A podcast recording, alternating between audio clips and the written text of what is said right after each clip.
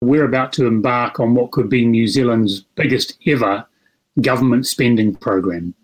And so if we do this in the right way, where you can catalyse the creation of new opportunities and new industries, and we could really position New Zealand for the next three or four decades to emerge really strong from this. Welcome to This Climate Business, the podcast about turning the climate crisis into an opportunity. I'm Vincent Heeringa. Every week, I talk to entrepreneurs, investors and experts about what they're doing to solve the climate crisis and get New Zealand down to zero emissions by twenty fifty or sooner. This Climate Business is brought to you by Podcasts New Zealand.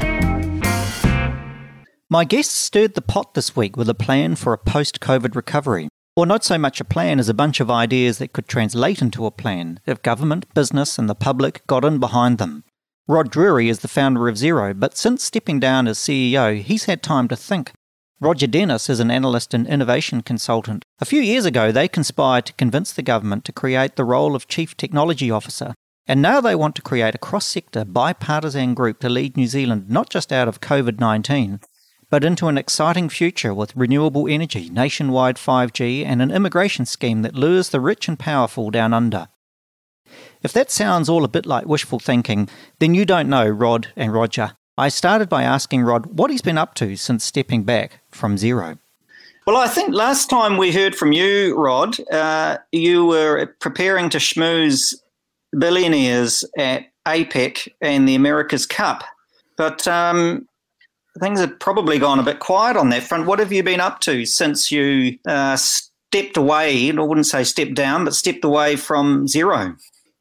Yeah, so the board of Xero is still pretty busy. You know, we're a three three thousand person business now, so you know there's always lots of work to do there. So been been trying to have that as my main work thing. Just a couple of startups I'd sort of um, have been playing with, been enjoying doing some things with them. Uh, really getting fit, spending time with kids, but my kind of main work thing really has been looking at some of these big picture things. So I'd really spent quite a bit of time over the last year thinking about, you know, what, what could our plan for uh, New Zealand be? So, um, you know, as this crisis has taken place, quite a lot of the work I've been doing over the last year really comes to the fore, and it's kind of nice to talk about those ideas and, and, and sort of bring them to the public. And um Roger, you've kind of been thrust into the limelight with Rod's high profile. Uh, how long have you two been collaborating? Uh, Rod and I have been uh, working on various things for quite a few years now. One of the things we um, spent a bit of time on uh, a few years ago was uh, the Office of the C T O for New Zealand, uh, which had a bit, of, a bit of a mixed outcome in the end, but I think it's heading in the right direction now. Uh, it did have a mixed reaction, and but um, this collaboration uh, around post-COVID and the re- the recovery thereof, uh, what's what sent you down this line of thought, uh, and and how did you um, what I suppose where did you look to for inspiration? So in my day job, what I do is I help uh, large organisations and governments understand where the world's going. Uh, what does it mean? And then what are the right strategic questions to be asked? And so I've done this for quite a while uh, in various parts of the world for various organisations. And one of the things that always strikes me in uh, crisis situations is that you really need to think about how to think first. And being in Christchurch, uh, having lived through the quakes, what's really interesting is how people responded to that situation, and how essentially uh, government officials stayed in the react mode for too long and didn't understand the need to get above the crisis to actually emerge stronger from it. And so in this regard, there's some um, ways in which you can think about how you respond to a crisis. And if I just share my screen for a minute, uh, I'll give you an idea of, of how this works. So this framework, And uh, what you've got is um, three bands of thinking, so a, a red, a yellow and a green. And so um, often what you find in a crisis is people stay in the red, which is the immediate and necessary reaction to a crisis. However, the trick with getting ahead of a crisis is to think across three different waves simultaneously. So the second one in the middle there is, how do you stay four to six weeks of what's going on, and how do you start to get uh, ahead of where the situation might end up? And the green is the um, the area that um, really excites me the most, which is how do you emerge stronger from this crisis? And the trick for any response to this is, how do you have all three of these views going at the same time? And that's not always easy, but in a crisis, it's absolutely necessary, because otherwise you'll stay in the red, and staying in the red won't position you to emerge stronger. Do you mean to say that each one of those phases has a different leadership style or even different personnel suited for each phase, or are they effectively kind of the three hats that the leadership wears? No, that's a very good question, very appropriate. So you need different people and different styles of thinking in each of those waves. So what you'll find is that it's a different mindset to be with the immediate response than actually be in the near term versus the long term. And it's a mistake to have the same people trying to work across all three styles of thinking at the same time. You can have a leadership team that's across all three styles and getting the reports fed in, but to expect the same people to carry out those three waves of thinking simultaneously won't give you the result where you emerge stronger. Mm. I, I suspect that that first phase, Rod, is very much about command and control, right? It's about um, making fast decisions, n- n- perhaps not even necessarily well th- thought through, but but necessary. Um, your focus as a leader has has typically been sort of in that second and third horizon, right? Is that what interests you about Dennis's model? I really like the model for all of those reasons. There are those different phases, and I think if you're the C E O of something, you're always operating in those different modes, but you're not doing it all yourself.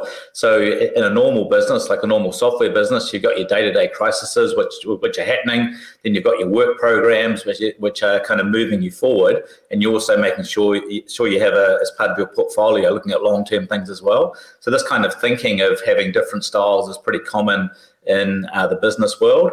What was interesting in the, in that kind of first wave, though, is as I got involved again with Roger in this, is seeing that um, quite a lot of that was driven from outside government. There were a bunch of business leaders who were starting to talk to each other, thinking, hey, this is really serious. They had um, strong connections with with um, with countries through the world that were sort of seeing this thing really starting to take off, and they probably had the time and the experience to look at the numbers and, and can see what was coming. So mm. there was a lot of work done in that first wave um, where effectively those business leaders, they uh, got together and really lobbied for uh, New Zealand to close, and also used their business resource to do some of those really early projects. And Roger can talk more about those, but getting the P P E, getting uh, some ventilators, getting oxygen for ventilators, and, and those sort of projects. Mm. And then, and that, but that phase still goes on. So the next part of that immediate phase now um, is contact tracing. And uh, there's a lot of work that's been put into that. And these are like one of the challenges of this phase now is, is how do you actually, if you have a great solution, how do you get through all the noise to get that into the mix? So there's still quite a lot of work which is happening in that first phase, while we're also looking and evangelising the immediate things we can do now as we're looking at sort of kickstarting things again, and then making mm. sure we're positioning ourselves for the future in that third wave. Mm. Tell us about your dreams and visions, if you like, for that third phase, because there have been some pretty interesting ideas put out, but what, what have you been thinking about what the third horizon looks like? Yeah, well, one of the things, you know, I've been in business in New Zealand for, you know, twenty-five plus years now, and I remember in the late nineties, we sort of, you know, from my perspective and recollection, we always had a, we had a bit of a strategy. We had the knowledge wave and a few things. And one of the frustrating things, I think, is that everything's become very, very short term, while the world has changed quite a lot. So mm. um, as I haven't been working full time, I've been spending a lot of time on my bike, lots of time thinking, a lot of time being able to do research. And you get a real view of what we could be doing and looking for, you know, what are the sort of platforms that can move uh, New Zealand forward. And um, you know, one of the, the the first time I spent some some really good quality time uh, with Roger, we were on a we were on a project, and we were looking at what you know what are the values of, of New Zealanders that make us different. And um, obviously the environment came out as you know very strong. That that's a very obvious one. But one that was interesting to the non-New Zealanders in the room was equality as a core value, and you see that in the way that um, New Zealanders conduct themselves and the things that we talk about. And that was mm-hmm. really interesting, because you, you start thinking about what are the what are the country values, and anything you do needs to fit in fit in with those things. So I've been really thinking about, um, you know, what, what do we look like? What's exciting? What are the kind of trends that are sort of coming together over the next five to ten years? And I was kind of annoyed that, you know, the Saudi Arabians had this oil they could just pull out of the ground and they get all this money from it. And I was really thinking about, you know, what's our version of that? And for me, it was quite obvious after a bit of thinking, it was renewable electricity. And so what I've done over the last couple of years is kind of pull the string on why aren't we at um, one hundred percent? And that was really interesting and quite obvious why we're not. And then thinking about, well, you know, what are the bits of tech that come together, which could mean that we, you know, can really transform uh, New Zealand, create a platform. We have we have really cheap renewable electricity, and all of the all of, all of the growth and opportunities that would come from that. Mm. So in that wave three, those long-term ones, I've been pushing that pretty hard, and that's getting a nice feedback. But I think the what the real focus is on this week is some of those wave two projects, and um, you know, we're having a good discussion with those things at the moment. What are what are the jobs that we can create right now? What are the, the right projects that get us towards the towards a good direction, but but save jobs now? What are those projects? Because I, I imagine that there might be a trade-off. For instance, in the you can imagine jobs that might uh, industries that might soak up a lot of workers. I'm thinking, for instance, the retail sector and the tourism sector, forestry. They tend to be low wage, lower skilled kind of roles, possibly not long-term benefit to New Zealand, where you're really developing deep skills with high impact and high wage kind of roles. Uh, is there a trade-off that has to be made to sort of soak up employment in the short term, but then, I don't know, build for the future? Yeah, well, I think that's why having good, you know, good frameworks allows you to test all these types of things. So, so the three or four that we're talking about at the moment are ones that we kind of know about already, and we can make a, a quick decision on. So probably the one that's the most interesting is this idea that comes from, you know, now that take Queenstown as an example, international tourism has stopped probably for eighteen months or so. So if tourism stops, then the construction industry stops after that. And then, you know, construction industry, you know, that these these are usually Uh, big ticket items, and the money that comes in to build things gets rippled, you know, right through most most um, sort of local economies, from the coffee shops and all the tradies and, and all that sort of stuff.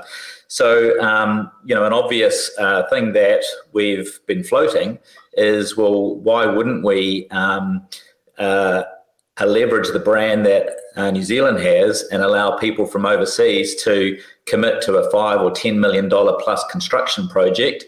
And, you know, not saying we open open up all of New Zealand, but maybe, you know, parts like Queenstown, maybe the Tukituki Valley and the Hawke's Bay, that north of, uh, that golf course that's up in Northland, and um, and let people come in and spend money right now.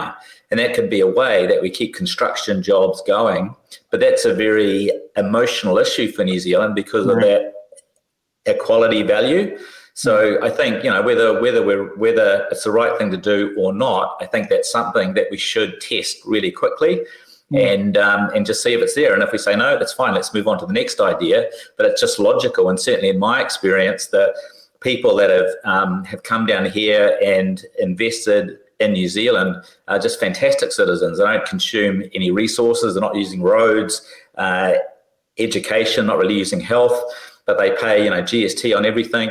And they really are, are respectful and try to build good, you know, deep connections with people down here. And um, certainly, in my experience, have helped us um, with access to their networks and helped us grow offshore.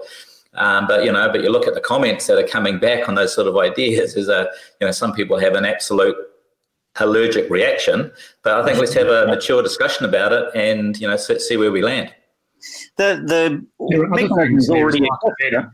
Oh, Roger, you go for it. In that second wave, Um, there's other things you can do as well. There's lots of talk at the moment about infrastructure projects. And there's a way of doing infrastructure that actually creates multiple simultaneous benefits. So there's this concept around um, this idea of a thing called a digital twin. And so when you actually create an infrastructure asset, you don't just create the physical asset, but you actually map it uh, into a data framework. And then what you can do is start to compare performance of that asset against other assets. So um, you can put uh, sensors uh, into infrastructure assets. You can start to model energy consumption, water consumption, that type of thing. So you build that in from the outset.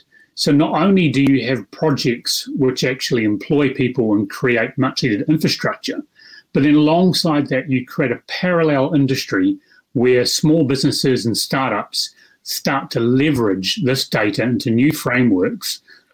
That means not only do we understand where taxpayer money can be spent most efficiently later on by analysing how these assets performed, but we also position the entire infrastructure industry as being world-leading. So when the rest of the world starts to emerge, we can have a whole new industry set up where other countries can start to leverage that and look at how assets perform. How long do bridges work? What sort of heat pumps need in public housing? What gives you the most efficient insulation? All these types of things which are only possible to understand using rich data frameworks. And that's how you use the second wave thinking to start powering that long-term benefit from New Zealand uh, from that massive taxpayer investment. So it, that might be applied, say, for instance, in, I don't know, choose an industry like forestry, which is, or, or one of these sort of shovel-ready industries uh, or projects that are ready to go. But can, can you give me an example of how that thinking might be applied in a real industry? In, in forestry, for example? Yeah, yeah. So uh, right now there is a, um, a small surveying company uh, based down the Southern Lakes, and um, they have taken Um, high-definition cameras and LIDAR, uh, drop that in the bottom of a Cessna. And what that means is they can fly over a forestry plantation uh, and tell you very accurately uh, which trees are ready to harvest now versus which trees can stay in the ground later. So essentially you're doing one pass over a plantation and instantly um, assessing the maturity of the plantation, which trees you can harvest, which trees you leave in the ground. And he used data to give you information that was simply impossible to get before. What are some examples of the level uh, Horizon three projects? Um, Rod, you've talked about going uh, our uh, fully renewable electric um, supply. And how, how might that happen? We we we just don't have enough generation capacity to to to, pump, uh, to, to really knock Huntley out of the network. Yeah, that's right. So the, the work that I did, you know, pulling the string on why why we won't get to one hundred percent is we found we only store about two or three weeks worth of water. So, you know, because we have droughts every so often, you have to have this extra supply that's there. Mm. And um, and then what I found was a lot of the uh, a lot of the big users of energy for industrial heating processes, they can buy um, uh, their heat using oil and gas at, say, the numbers were something like about forty-five bucks a unit, but electricity was like sixty-five bucks a unit. So it's just not rational. So what you have to do to get the, to get that flip to one hundred percent, you have to increase the supply of electricity and then um, and then get that uh, uh, to get that price down below that. Then everybody should flip because it's a logical thing.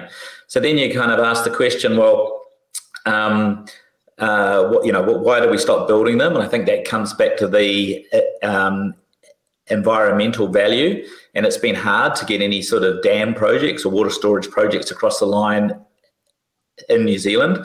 But if you start looking at what you can do with it, if you work on the demand side and if people get excited about, you know, what sort of things could we do? So things like electric aviation, the technology of that, is getting to a point where in like a ten-year time horizon, we could completely flip our domestic aviation fleet to be one hundred percent electric, which means that, you know, the price of flights comes down because the fuel cost comes down, uh, but also we aren't using any carbon at all. And if people start seeing those projects and go, yeah, we absolutely want that, then it allows you to come back and have a mature discussion about whether we should sacrifice or uh, change a, a, a relatively small amount of land, um, you know, to put some dams on it. And then you get a whole lot of other benefits, like if you are managing water, you have to do this in an environmentally, environmentally friendly way. So you're looking for benefits like being able to clean rivers or do more plant-based proteins and all of those sort of things. So, you know, obvious things like flipping the um, uh, the vehicle fleet, getting the price of electricity so we can use it in industrial heating, which means that any product we make has a renewable component, uh, which adds value to it as we sell these things all around the world.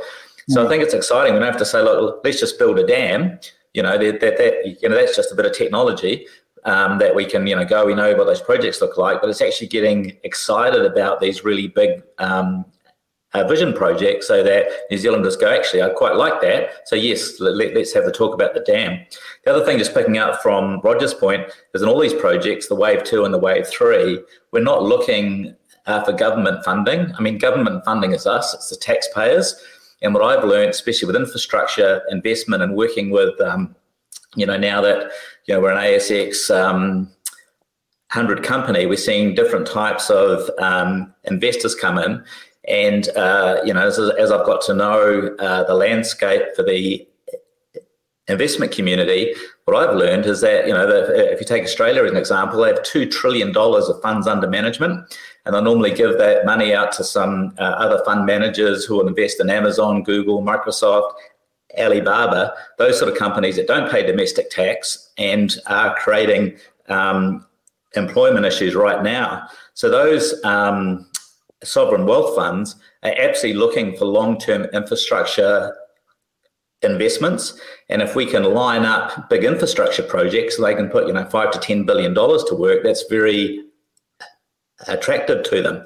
So in these sort of wave two and wave three projects, we're not looking for a handout from government. It's actually just getting the market architecture right. So a good one, a good example of that is, um, you know, what we're talking about with five G. You know, we've seen that the U F B investment has gone really well because we can do these types of calls um, through New Zealand in a way that you can't do in Australia, and probably our domestic uh, internet infrastructure is even better than the States, you'd say now. Um, so why wouldn't we do the same for five G, you know, um, mm. instead of having the traditional telcos owning the the uh, very expensive infrastructure that goes all around the country and has aspects of social good to be, put um, connectivity through uh, the regions and less dense places, because we think that's a good thing for uh, New Zealand. We just separate that out, say that as infrastructure. Um, we work out with the New Zealand Super Fund and the Australian Super Funds how much it, it is. Maybe it's two billion dollars, maybe it's four billion dollars. Um, they just need to, you know, they can come in and invest in that. And then we can just put a per connection charge of any sort of retailer that connects over that national network. And any super profit that comes from that, we can put back into the network to take it out even further. So some of those interesting, um, really cool projects for wave two could be pushing fibre out further to the sort of next round of people that weren't um, economic in the first model, because we can see the benefit, and New Zealand will be more distributed through the regions from here on in. And then looking at the um, potentially the uh, how the mobile networks as well. I know you're saying you don't necessarily need government money, but you do need government. And a lot of these initiatives are going to be centrally led, right? So how do you overcome the politics of short-termism, of the election cycle, of the need for the opposition to continually oppose? Uh, is there, have we entered some sort of new magic world, Roger, where everyone's playing nice? So the, the, the lessons for this um, are relatively recent in New Zealand's history with the Christchurch quakes.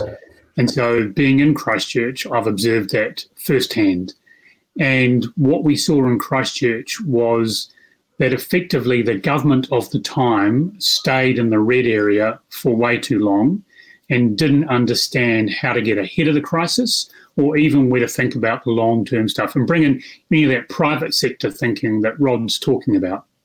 And so this framework is really part of the lesson that's come out of Christchurch that at the time was the largest ever taxpayer infrastructure project in New Zealand, And what we've ended up with was a slightly better version of what the old Christchurch was, and even that's not finished. So the convention centre, for example, uh, has a real risk right now of being a multi-hundred million dollar uh, white elephant because no one's travelling right now. And, you know, potentially no one was travelling even before that convention centre idea got mooted.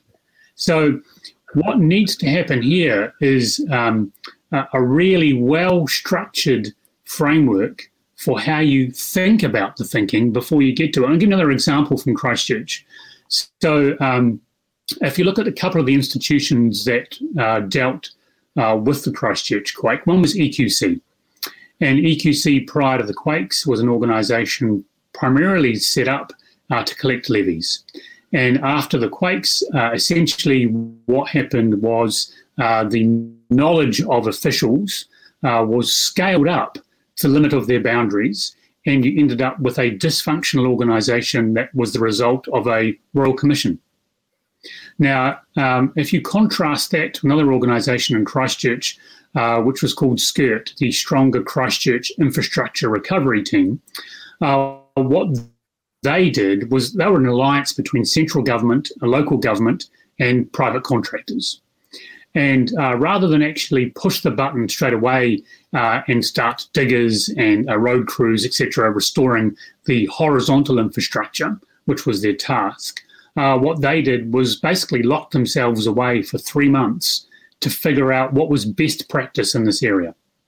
Now, the contrast here is that while the Christchurch City Council uh, previously managed to install five kilometres of below-ground infrastructure a year, Uh, SCIRT locked themselves in a room for three months, and then when they finally started work, uh, they did five kilometres a month, twelve times faster than the City Council managed the previous year. Mm. So they thought about how to think. They went twelve times faster, and they won international engineering awards, and they got um, a really favourable review from the Auditor General at the time. So there's really two very clear contrasting stories that have come out of these multi-billion dollar projects run by government in Christchurch in recent history, uh, E Q C versus SCIRT. And so this framework really addresses that, and it really needs to have uh, buy-in across the political spectrum. So this is not a framework which can have, um, you know, some sort of political ownership, because at the end of the day, we're all in this together as a country. New Zealand as a whole needs to emerge stronger from this. Political stone throwing over this framework will not get us out of this hole. So you mentioned before a change of personnel or a, a different type of person or leader for each one of those phases. Rod, have you got a, is there a person in mind? Is there a group of people that you have in mind for suggesting or pushing forward? Um, yeah, yeah, I've sort of mentioned a few people's names before. It's really for them to put themselves up, but there are people that have status, and I think um, it would be clever for uh, the government to look for people that have maybe been on the other side of the fence for a while, um, who who could lead those, that have the respect of most uh, New Zealanders. Um, you know, maybe people who have um, you know had a good uh, political career and form something which is clearly cross-party, and, mm. and people that have the respect of business as well, so we can get that two-way collaboration. I mean, you've uh, mentioned Stephen Joyce, right, who, who uh, at least one of his successes was the U F B, which he continued, uh, he really continued the work of the previous Labour government and, and finished the job, didn't he? And U F B is yeah. actually not a bad example of this sort of um, multi- I don't know, you know, multi-party initiative. Yeah, and I think, you know, Stephen and people like that are are quite commercial. You know, they've got a lot of real-world experience and they have good relationships with people, so they can, you know, be there and can listen to the ideas and, you know, work out, okay, well, that one's a bit crazy, that's kind of interesting, and, and mm. uh, you know, pull those, pull those things together. And I think, you know, that could be a good way f- uh, for this government to move forward. But, uh, I mean, we have, you know, five to ten years of work on the long-term projects. And um, but there are some key decisions that we can make soon. Some of the, you know, Wave two projects, um, you know, the the uh, discussion about opening up the Overseas Investment Office, that's on David Parker. So, you know, I'm being very clear. Okay, David, you, you, you know, you give us the reasons why not, but it's an obvious place to look. Rather than taxpayer money, we can fund this from overseas. Um, you know, Chris Faafoi, he's done the work. Pardon? What's been the reaction to that idea? Oh, he's religiously opposed to it, but I, I haven't heard any good good ideas why not.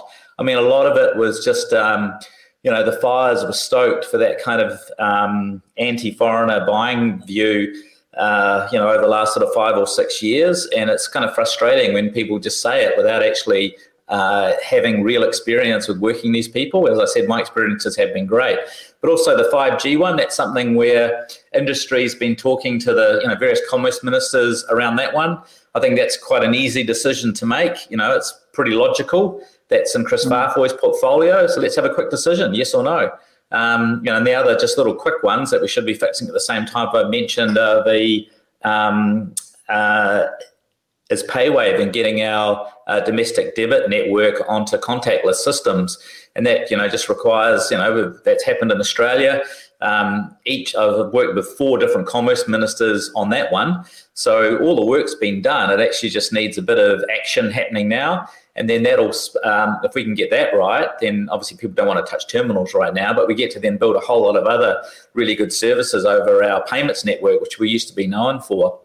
And um, what's been really fun, actually, because the tech world's quite small, is reaching out to the um, autonomous uh, vehicle leaders in the world who are all now at the point where they're starting to do trials. So I've been chatting to a number of um, tech C E Os that are running businesses like that all over the world and saying, look, would you consider uh, New Zealand, you know, maybe uh, Wellington as a right-hand drive test market for those sort of technologies? And it's been fascinating. You know, they are absolutely looking at that. And we have um, we have that playbook running now with um, electric flying taxis, you know, down in the middle of the South Island. So there's a re- there's some real cool opportunities to, um, you know, bring um inward investment to New Zealand. It, it just grows our brand of, you know, being fairly onto it and doing cool stuff. And then any R and D that happens here, we'll see all sorts of opportunities for building businesses around the side of that as well that we can export. So there is, it's really exciting. There's quite a lot to do, but the key thing is keeping people in jobs right now, which is a you know, massive focus. Mm. And to Rod's point, what's interesting about that from a, a global perspective is New Zealand looks to be one of the first countries to emerge from this crisis. And so while other places like the States and Europe are, you know, pretty much still in the um, in the trenches, there can be opportunities, like Rod said, for us to go to other countries and say, if you guys are still fighting, but you still have ambitions to keep going ahead and test stuff, then why not come down here? Because, you know, we're, we're not quite back to normal, but we do have opportunity to help you progress that if your home country is still in the trenches with the virus. Hmm. Now, actually, I think a good example of that um, is contact tracing. And this is, um, there's a lot, of, I've had like four or five uh, contacts from different businesses who have a lot of credentials in that space. And the actual, um, uh, the mechanism of, you know, what we found is that Apple and Google, the idea that you just walk around and your Bluetooth phones, uh, you know, is a recording that you walk past somebody, that that doesn't, that seems to be fiction because phones don't work like that. So looking at, um, you know, whether there's active contact tracing apps, so you kind of check into the supermarket or check into the fast food st- store, all those things. Um, and uh, quite a lot of that is around identity. And there's been a lot of work for companies that have actually solved that problem, and the actual, you know, checking in and checking out is relatively straightforward. So the issue there is, is again, we should be leading in contact tracing because we'd be one of the first countries that actually starts coming clear. So people mm. will look to see what we did, but we don't actually know who's out there. So we did a project once Xero started doing farming. We went and approached uh, Federated Farmers. It's probably six or seven years ago, and we had the feds put on um, a discovery day where we got all of the software vendors in farming. Uh, we gave them, you know, fifteen to twenty minutes. Um, you know, they had to pre-register. Then they had fifteen or twenty minutes to show everybody what they were doing. And it was really interesting because we got to discover these great solutions and actually connected a few people together.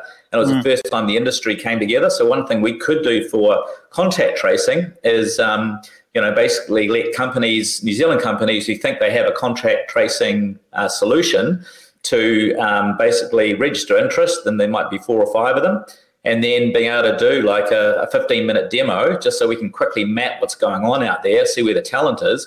Maybe we can put that together and combine the um, uh, the kind of back end of the contact tracing engine with some more active tra- active uh, tracing where people check in and check out of, of various places. So that could be a very specific thing that we could do over the next few days. Mm. Uh, I wonder... Um... And also to, to Rod's point about the, the agricultural sector, you know, as a country, we have this really rich history of agricultural innovation. You think about refrigeration, you think about lamb, butter, now we're into dairy. You know, it's been really um, quite an exciting opportunity for New Zealand to innovate around this. Countries like China and all through Asia will become, you know, massively important for us. How do we start to innovate around offering like provenance through the supply chain? So, you know, someone in Beijing picks up a piece of uh, prime quality beef and can see all the way through the supply chain what the story is behind that. And that's going to become really important in a post-COVID world.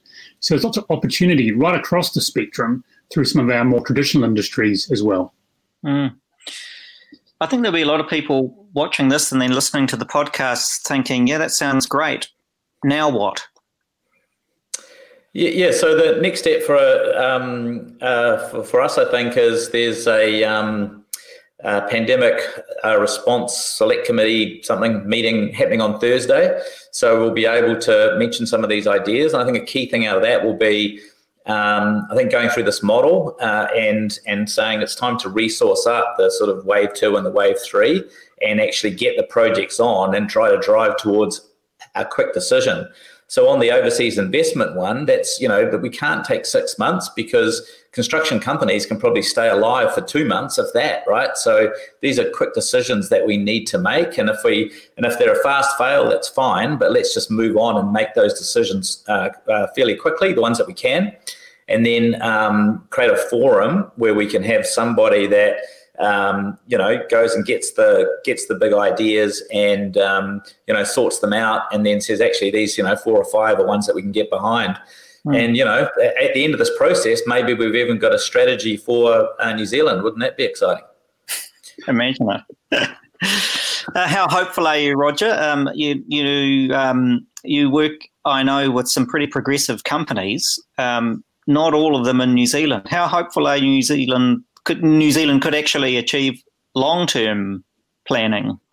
Seems like a, an oxymoron for us.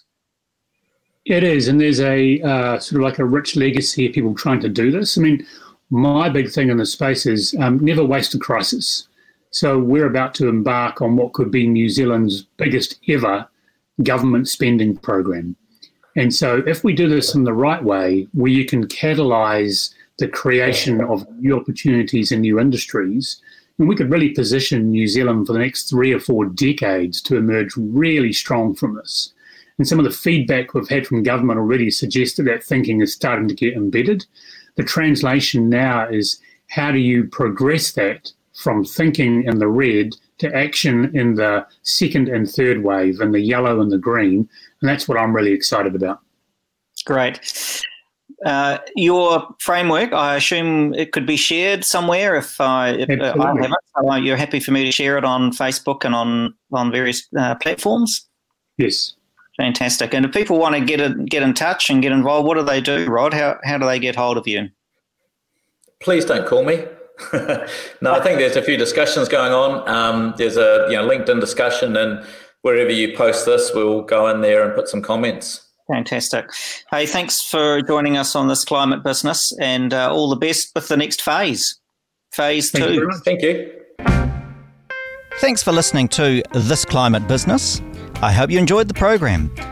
There are more episodes as well as notes and blogs on our website, this climate business dot com. I'm Vincent Heeringa, and if you know someone who deserves to be interviewed on our show, email me, Vincent, at this climate business dot com, or find me on Twitter, V Heeringa. That's two E's, one R. Meanwhile, I'll be back same time next week. E noho rā.